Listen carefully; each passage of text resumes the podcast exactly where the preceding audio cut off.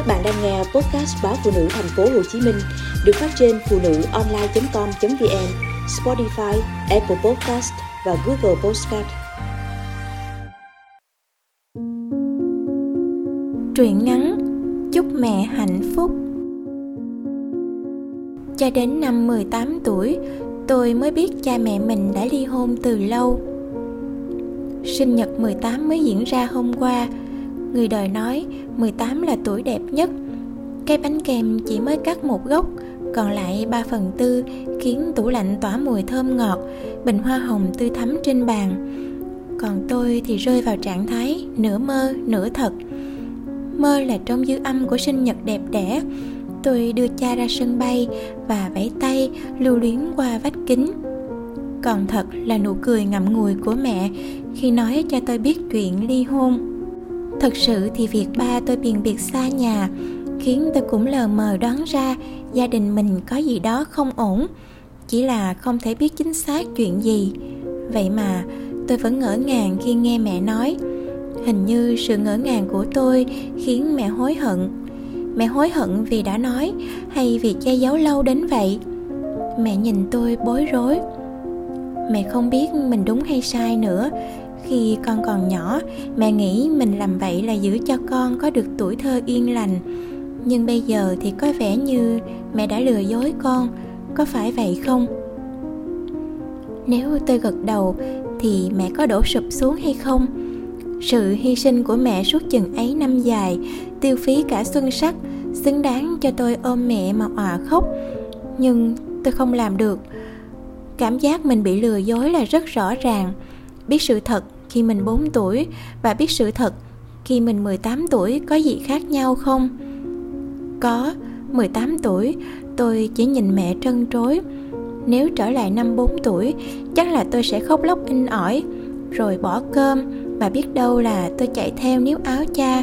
Một đứa bé 4 tuổi có đủ sức giữ một người đàn ông ở lại.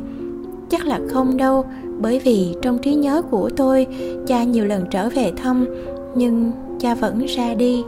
Tôi không thể chịu đựng nổi khi nhớ lại những lần cha về thăm. Mẹ vẫn một mình, thì sự đóng kịch của mẹ để tôi vui tưởng đầy đủ hai bên, tôi có thể hiểu. Nhưng cha đã có vợ, có con, sao cha có thể đóng kịch gia đình hạnh phúc với tôi lâu đến vậy? Thật là đáng sợ. Tôi những muốn cắt khúc đoạn đời đó và bầm nát nó thành cát bụi. Đọc sách và xem phim tôi thấy nhân vật bị chấn thương tinh thần rất khác người. Tôi nghĩ mình cũng đang mắc căn bệnh đó. Tôi xinh đẹp 20 tuổi, có biệt danh là nam châm. Tôi được di truyền từ cha khả năng đóng kịch rất giỏi. Tôi bảo vệ trái tim rỉ máu của mình bằng vẻ dưỡng dưng tuyệt hảo.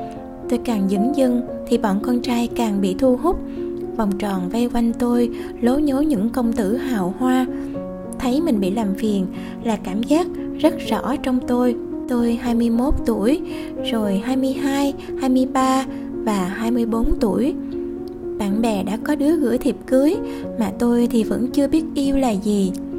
Tôi không muốn đồng nghiệp trong công ty nhìn mình kiểu khác người và tặng mình những lời đồn ác ý. Muốn được yên thì phải bình thường, có nghĩa là phải làm sao cho thiên hạ nhìn thấy tôi cũng có một gã trai đưa đón và thỉnh thoảng rủ nhau xem phim, đi cà phê. Vậy thì được thôi, chỉ có điều dù không bắt đầu bằng sự rung động thì thói quen cũng khiến tôi cảm thấy nhơ nhớ và sợ hãi. Sự sợ hãi khiến tôi yếu đuối và tôi sợ nỗi yếu đuối này, tôi cần phải làm chủ mình. Hoàng, rồi tuấn, rồi liêm tôi tự nhủ phải chuẩn bị sẵn sàng để nếu có người thứ ba xuất hiện thì tôi cũng không bị đau đớn. Tôi luôn hình dung giữa chúng tôi đang có một cô gái. Tôi phải làm quen với việc sẽ có một cô gái bất ngờ hiện ra hay biết đâu là cả một người vợ và một đứa con. Em hãy tin anh. Hoàng nói. Tuấn cũng nói vậy. Liêm cũng nói như vậy. Mà tôi không thể tin được.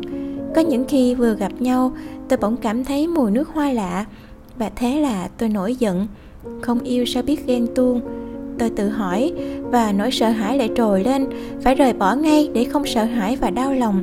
Người ta chỉ sợ hãi và đau lòng khi vụt mất thứ họ muốn sở hữu. Thấy tôi trang điểm váy áo súng xính, nhìn là biết đi chơi với bạn trai. Mẹ vui lắm. Mẹ nói, Lấy chồng đi con. Mẹ còn khỏe để mẹ bồng bế em bé giùm cho.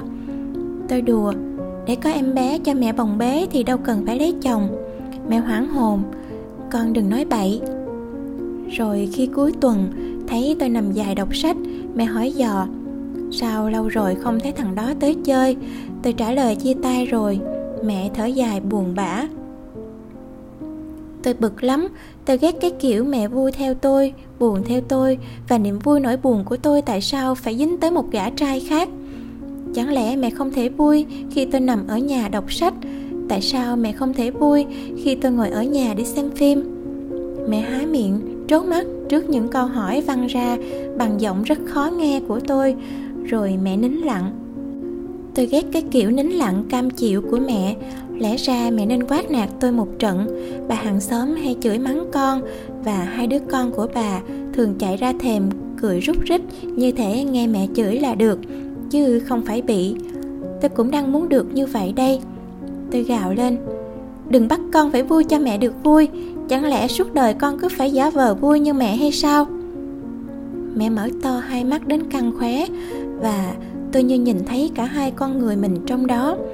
Trong mắt bên phải thì tôi mặt mũi sưng sỉa, tóc tai xù ra như một kẻ điên.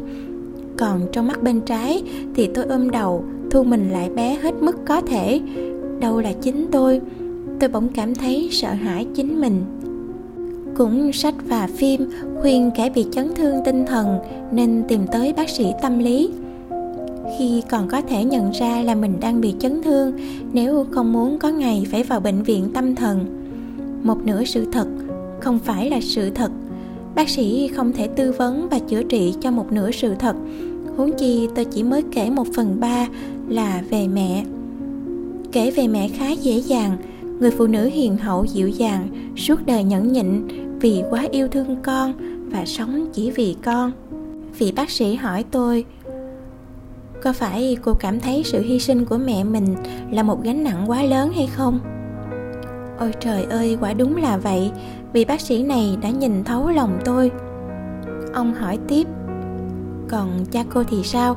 Sau khi ly hôn, tôi nín lặng và chợt hiểu vì sao mẹ nín lặng không dễ kể về cha. Sau khi ly hôn là khi nào? Khi tôi 4 tuổi hay khi tôi 18 tuổi? Cả hai đóng kịch gia đình hạnh phúc để làm gì? Tôi không tin cha muốn tôi có một tuổi thơ êm ấm đóng kịch vì chính cha vai diễn người cha tuyệt vời. A à, hay là vì mẹ vẫn còn một mình cho nên tôi chợt nhận ra khía cạnh khác của người đàn ông sinh ra mình. Và thêm một lần nữa, tôi muốn băm vằm đoạn đời đó thành cát bụi. Sao mẹ có thể chịu đựng được cơ chứ? Tôi ước gì mình có thể kể hết ra. Tôi cần được chữa trị. Tôi muốn được thanh thản để sống cuộc đời bình thường. Tôi muốn yêu và được yêu trong niềm tin cậy. Nhưng sao lời lẽ về cha khiến lưỡi tôi cứ líu lại? Như thể tôi đang nói dối như thể tôi cố tình tìm cách vu khống và bôi nhọ. Thôi được rồi, vị bác sĩ dịu dàng. Giờ thì kể về cô đi nào. Hóa ra một phần ba còn lại về tôi mới là điều tệ hại nhất. Đừng có bắt con phải vui cho mẹ được vui. Chẳng lẽ suốt đời con cứ phải giả vờ vui như mẹ hay sao? Lời lẽ từ miệng tôi quay lại, vang vọng bên tai, cho tôi thấy rõ phiên bản tàn nhẫn của mình với những chàng trai. Tôi thu hút họ, rồi rời bỏ họ khi tôi muốn hoặc chán. Tôi là cô gái độc ác, ích kỷ, chẳng có chấn thương tinh thần nào cả. Chỉ vì tôi là bản sao của cha, là di truyền, có phải như vậy không? Nhận thức bất ngờ này khiến tôi choáng váng. Không không thể như thế được. Xin bác sĩ hãy nói là không đi.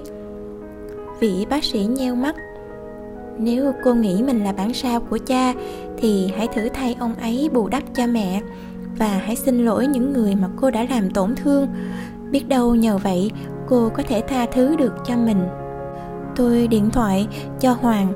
Anh báo tin có người yêu mới bằng giọng hả hê. Như thể anh chỉ chờ cuộc gọi này để cho tôi nếm mùi bẻ bàn của kẻ bị ruồng bỏ. Cuộc điện thoại khiến tôi nản lòng. Nếu tuấn và liêm cũng nghĩ rằng tôi nuối tiếc và muốn quay trở lại thì chẳng ra làm sao cả. Có khi là tôi lại làm cho họ rối thêm một lần nữa. Thôi thì bù đắp cho mẹ vậy. Phần tôi mặc kệ, xét cho cùng. Chỉ cần mẹ vui là tôi có thể tự tha thứ cho mình. Tôi xin nghỉ phép và đăng ký một tour du lịch biển. Tôi bí mật lấy bộ áo quần của mẹ mà tôi thấy đẹp nhất, đo đạc một hồi, thấy số đo của mẹ chừng size M sai này thì dễ mua đồ, chỉ khó ở khâu chọn màu. Mà không sao cát trắng biển xanh thì váy áo màu mè chụp hình mới đẹp. Đồ bơi nữa chứ, dáng mẹ còn thon thả lắm. Tôi sẽ dành khâu chuẩn bị hành lý cho chuyến đi đặc biệt này. Hai mẹ con sẽ có một tuần vui chơi thỏa thích với sóng biển và hàng dương rì rào trong gió. Rồi sau đó thì sao? Ờ thì những chuyến du lịch thường là cơ hội cho những mối tình. Tôi sẽ chọn một chàng trai dễ thương, đem về nhà để mẹ yên lòng. À trước tiên là tôi còn phải ra điều kiện bắt rễ nữa, không để mẹ phải sống một mình. Rồi thì chúng tôi sẽ siêng năng vô bếp với mẹ. Chúng tôi sẽ cùng mẹ rủ rỉ trò chuyện hành tiêu, tỏi ớt, rằng món này ngon quá, món kia mới đúng là chúng tôi sẽ suýt xoa hết hà tất cả những món mẹ nấu. Rồi sao nữa à cháu ngoại kháu khỉnh, ông bà nói tình yêu đến sau hôn nhân mới là tình bền lâu. Biết đâu được, tôi hy vọng như vậy, tôi sẽ đem lại một gia đình hạnh phúc đúng như mẹ mong đợi.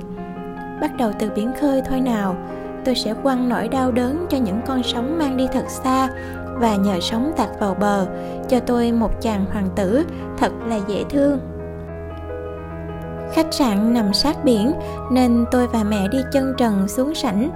Lúc mở vali đồ, mẹ la lên, sao cái nào cũng màu mè rực rỡ quá vậy? Lại khoét cổ quá sâu nữa.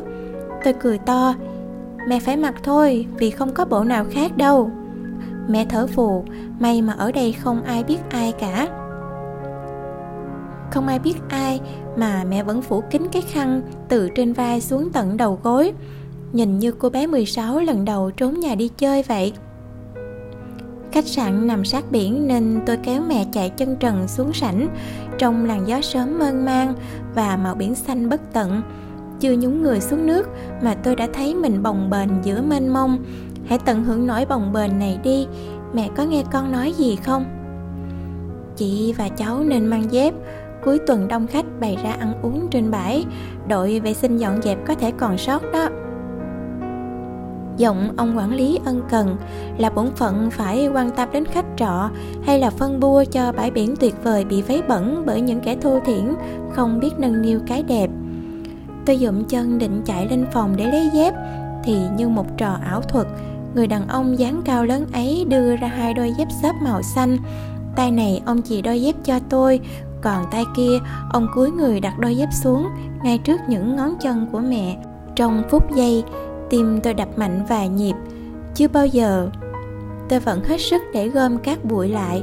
Tôi gom từng mảnh nỗi nhớ khiến tôi đau đớn. Những khi cha về thăm, những khoảnh khắc hạnh phúc, cho dù là giả, tôi chưa từng thấy mẹ được cha chăm sóc. Tôi nhìn những ngón chân mẹ bối rối xỏ vào quai dép, rồi nhìn ông quản lý. Bổn phận phải quan tâm đến khách trọ hay là còn vì điều gì khác nữa? Chẳng lẽ ông chuẩn bị sẵn sàng hàng trăm đôi dép cho khách trọ ngay tại cổng? Chẳng lẽ với ai ông cũng cúi xuống ân cần, đặt đôi dép ngay trước những ngón chân? Ồ, có thể là tiếng sét ái tình khi người ta đã ở tuổi 50 không? Dân trào trong lòng tôi muôn vàng cảm xúc khó gọi tên. Làm như vừa nhìn thấy người quen đi ngang qua, Tôi vẫy tay rối rít với màu áo xanh và la to. Ê ê, Ngọc ơi! Và một mình chạy nhanh ra biển.